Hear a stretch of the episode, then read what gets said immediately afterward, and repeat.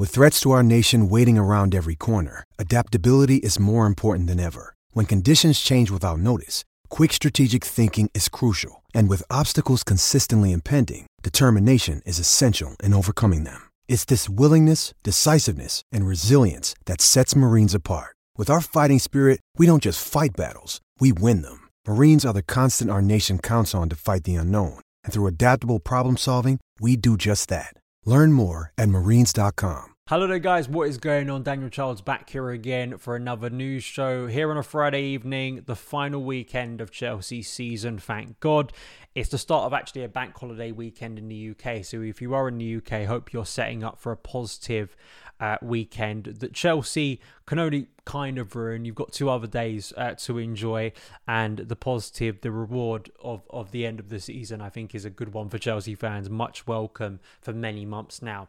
Uh, in today's news show, we are going to be speaking about the defensive midfield search this summer, a target who could be very exciting and suitable for Mauricio Pochettino at Stamford Bridge this summer. A little bit on a potential Cobham exodus this summer too, which isn't great. We're going to start off with something about Todd Boehly. But before we get into any of that good stuff, if you are new around here, hit that subscribe button, turn on turn on those notifications so you don't miss any of the uploads on the channel heading into the summer. Please do hit that like button if you're enjoying the content, helps more people find the channel. And if you are listening on the podcast feed, thank you so much for tuning in.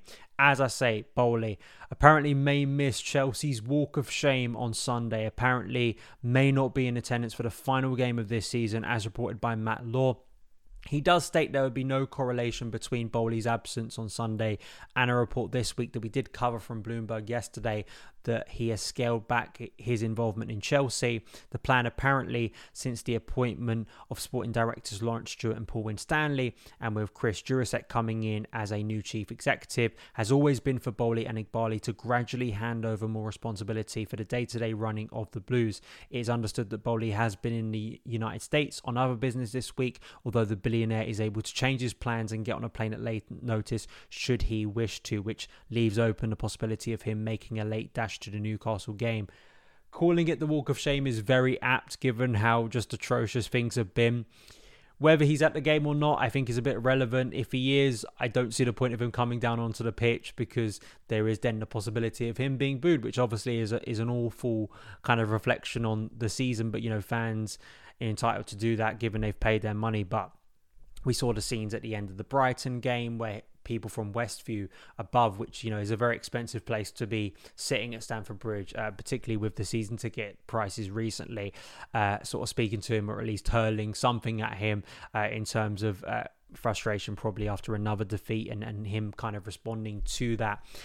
And uh, yeah, it, it's about action now for me. I, you know, I think that even though I have sort of uh, advocated them doing some sort of interview on official channels, it's about action. It's about clearing out the deadwood in this squad.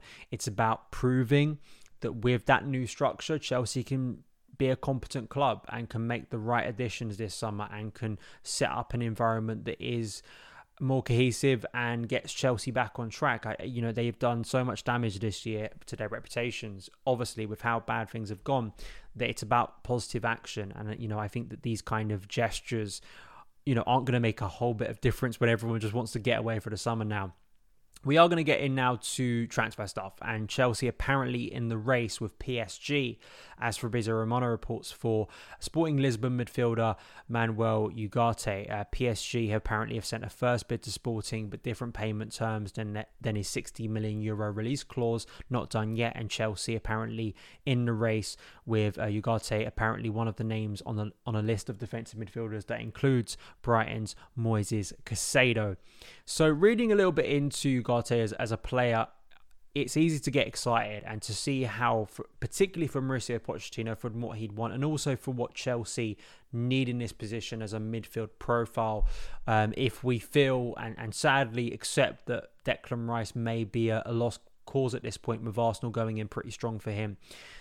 I think this uh, scouting report from Breaking the Lines, a site I regularly refer to because I think it's a great resource to learn about players. Some some very good articles on there about Chelsea too, but this one very much you know to look at players you don't know that much about and some interesting stuff to come out of it. So I definitely suggest link in the description box below. Go and check out this full piece about his career and, and what he's been doing this season that has been so impressive. So just to pick out a segment from it that I think is is quite revealing over what he could produce at Chelsea and why Chelsea would be looking at him along with a, another club like PSG. So as you can see on screen now, on the left is his heat map. He's a very very active player. He is someone that covers a lot of ground for Sporting Lisbon.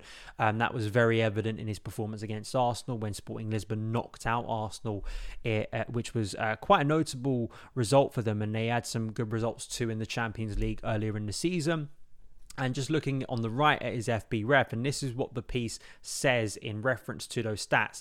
This is an extract from his defensive stats for the 22 23 Premier League season. As we can see, Ugarte is a defensive monster, not afraid to stick his leg in a challenge and win the ball. Ugarte wins more tackles than anyone in the league and also ranks the highest for tackling any dribblers. This makes him a vital asset to have in the middle of the pitch as a six or even as an eight. He doesn't go to ground a lot and usually will fend off a player with a shoulder nudge. Ugarte only goes to ground when necessary. He is helped by his big ed- engine. When watching him, you will see a willingness and tenacity to get back and make a challenge or recover the ball, even if he is nowhere near the player at first. A likeness to this type of resilient running and tackling is N'Golo Kante. He will recover if his team is at risk of suffering a quick transition and also aggressively press any opposing player in order to win the ball back and sustain pressure in the middle or final third of the pitch. There is also a lot of detail kind of on his passing side, but particularly that side of what we need from a defensive midfielder. You need someone with that awareness who can cover a lot of ground. And if we are going to hand N'Golo Kante a new contract, uh, which you know I'm more open to than I was, particularly when once Jorginho left and you know you sign Enzo Fernandez, you're trying to look towards the future with that Andrey Santos coming in. Players of different profiles, but it's still important that Chelsea find someone who you know we haven't replaced Matic and I'm not specifically saying you need Matic. You know, you need someone who looks like Matic, who is completely in the, the skill set of Matic, but you need someone with a more defensive mind who can act more as a defensive midfielder, who can act as someone who can maybe fill in for N'Golo Kante when Kante isn't fit, because we know the likelihood is he isn't able to play all of, all the all of the games and could be hit with several injury setbacks during a season who can keep up that energy. And when you've got a manager like Mauricio Pochettino, from a coaching point of view and from a setup point of view, who wants so much from his players, work rate rise, he he he wants that aggressiveness across the pitch, but particularly in central midfield. I was talking about that Tottenham team at its peak when you had Moussa Dembele, when you had Eric Dier, you know, players who physically were very imposing, but also could cover so much ground. And that's what made his Spurs team so intense and, and could overwhelm teams. So you need players, young players too, who I think suit Pochettino's game, who would be willing to do that over the course of a season. So I think that other than Declan Rice, who I do think is the best in class, particularly from a Premier League point of view, that you're going to get in this. I think he just ticks so many boxes. I like the fact that Chelsea are looking, particularly at the Portuguese league, which a bit like the French league has shown. Um, in recent years, more from an attacking point of view, you can have that transition to the Premier League quite well. It's it's not as uh, kind of awkward as some other leagues when transitioning to the Premier League. So I'd like to know your point of view if you are more of an expert watching him. The final thing is it's a sadder story to be honest, and it's a report from Nizaar Kinsella that Chelsea are battling to avoid youth exodus. Uh, Pochettino has a record of giving academy players a chance, but many are worried the influx of arrivals at the club will limit their opportunities. Charlie Webster, Malik Mothersille, and Frankie Runham are among those players who could leave. Midfield Webster has just one year left on his contract and has long-term interest from Borussia Dortmund. Mothersille, a 19-year-old striker, is in the last year of his deal and getting offers from Premier League rivals, uh, whilst midfielder Runham is 16 year old set piece specialist has offers from Newcastle and Brighton and is set to decide whether to sign his first year, uh, his first professional deal at Chelsea or leave. This is very much looking back to that 2021 summer for Chelsea where we saw. I guess a, a, more high profile when you think about it, Tammy Abraham, Lee for Tomori, but also from the academy point of view, Tino Livramento move on. Lewis Bate moved on. Of course, players have had uh, Marc Guéhi too was a big one. Of course, since then, in the years since, we're talking about players with varying levels of, of success and, and notoriety. And you know, Lewis Bate has really struggled to break into the first team at Leeds, um, whilst Marc Guéhi has become an instant regular. And, and to be fair talking about different players there at different levels. You know, Marc Guéhi already had a loan experience at Swansea uh, under his belt when he, when he arrived there. So it's not it's not fair to talk about a player from the academy who's only had academy football compared to someone who's had a senior loan. But still, it kind of reflects maybe the chaos this year even if Chelsea have been trying to promote that they are targeting younger players, that the new ownership is, is looking to uh, bring down the age of the squad, a lot of that is, is bringing in players from elsewhere, the likes of Andrey Santos, the likes of David Datro Fofana, the likes of Mykhailo Mudryk and Noni Madueke, Benoit Badiashile, Wesley Fofana. So a lot of these players will look at that and go, yeah, sure, you are focusing on young players, but you're bringing them in for expense from elsewhere. So where are my opportunities going to come from? And um, it's understandable, I think, for someone like Webster with interest from Borussia Dortmund, very technically astute midfielder. I think someone who um, very much looks like could have a very strong career. Um, and and to go to Dortmund, to go to Germany, I mean, seeing how many players have gone over there and succeeded and made a career for themselves and play a top five league and, and play consistently, it makes so much sense, you know. And I could understand right now why Dortmund would would be seen as a very strong option. And even with Pochettino coming in he still has a lot of players to work with. When I'm talking about the young core that is likely going to be built around next season, the reality is we're talking about a lot of players Chelsea have invested money in, you know, particularly this season, and that's just the harsh reality. But I do want to bring up one player here because there are other names too that, that are listed in the in the piece that I do think are relevant in in terms of their futures. Harvey Vale, it's easy to forget about him. Bashir Humphreys, um, Lucas Bergstrom, Omari Hutchinson, what has happened to him this season, Dylan Williams, players who have, have been in and around the first team squad. Uh, Xavier Simons uh, was sold to Hull, and Dujon Sterling, as we spoke about recently, is now joining Rangers on a free transfer. Uh, Tino Anjorin and Henry Lawrence are also expected to be sold after loan moves. But we've seen Lewis Hall, who I think starred again last night and was was one of the few impressive Chelsea performers. Scattered Football pointed out that Hall was started 10 games for Chelsea this season, seven were away from home, and four were against Man City, two in the FA Cup, two in the Premier League. Thrown in at the deepest of ends, but he swum. Others in the squad with much bigger profiles and much, much bigger financial footprints have drowned.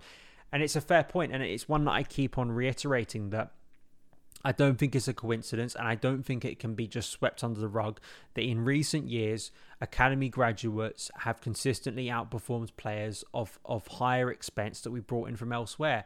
You know, that that is a reflection on maybe the culture at Chelsea not being suitable for a lot of those players. You know, it, it's not the case that you should never sign players and you only ever lean on academy graduates. That's obviously a, a naive and simplistic way of looking at it. But it's also reflecting that giving those young players opportunities has more often than not proven valuable to Chelsea because those players technically have proven to be very good. Maturity, they've been there, you know, in terms of mentality to come through the academy system at Chelsea, which is such a competitive place. If you get through the academy system at Chelsea, even if you don't make it as a first teamer for the rest of your career at Chelsea, you have beaten out a lot of competition. You have performed at a very high level because that's what Cobham is.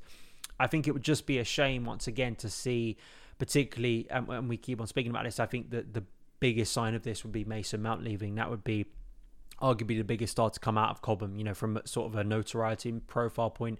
I think similarly it'd be Reece James too. Obviously signed a, a, deal last year to stay at Chelsea for the long term, but that that in itself is a big concern, and it's just it's again more reflection that there is true value in promoting academy talent alongside players that you buy in the market. Because Lewis Hall was outshined with less appearances and less opportunities this season. Marc Cucurella, you know, a player who had Premier League experience. That isn't to say that Marc Cucurella is the worst footballer on planet Earth and uh, could never do anything good again. It's just suggesting and proving once again that it seems smarter and it seems shrewder and it, it seems to make more sense for Chelsea when you are looking inwards, when you are looking at promoting from within. It seems to get us more value in, in the short and long term. I think Trevoh Chalobah is another example recently. You know, isn't always perfect, is going to have some bad days, but I think nine times out of ten looks a more competent player than some some we've bought for a lot more money. So I think that reflects a lot of, of the problems, and I just really hope that Chelsea do not allow another exodus, or at least understand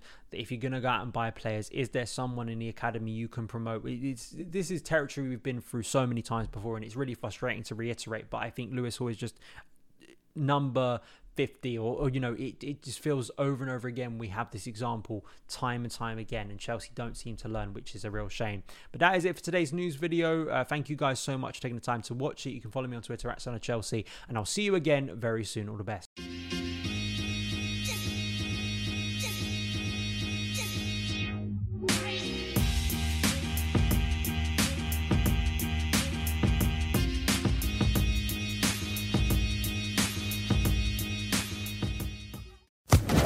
Social Podcast Network.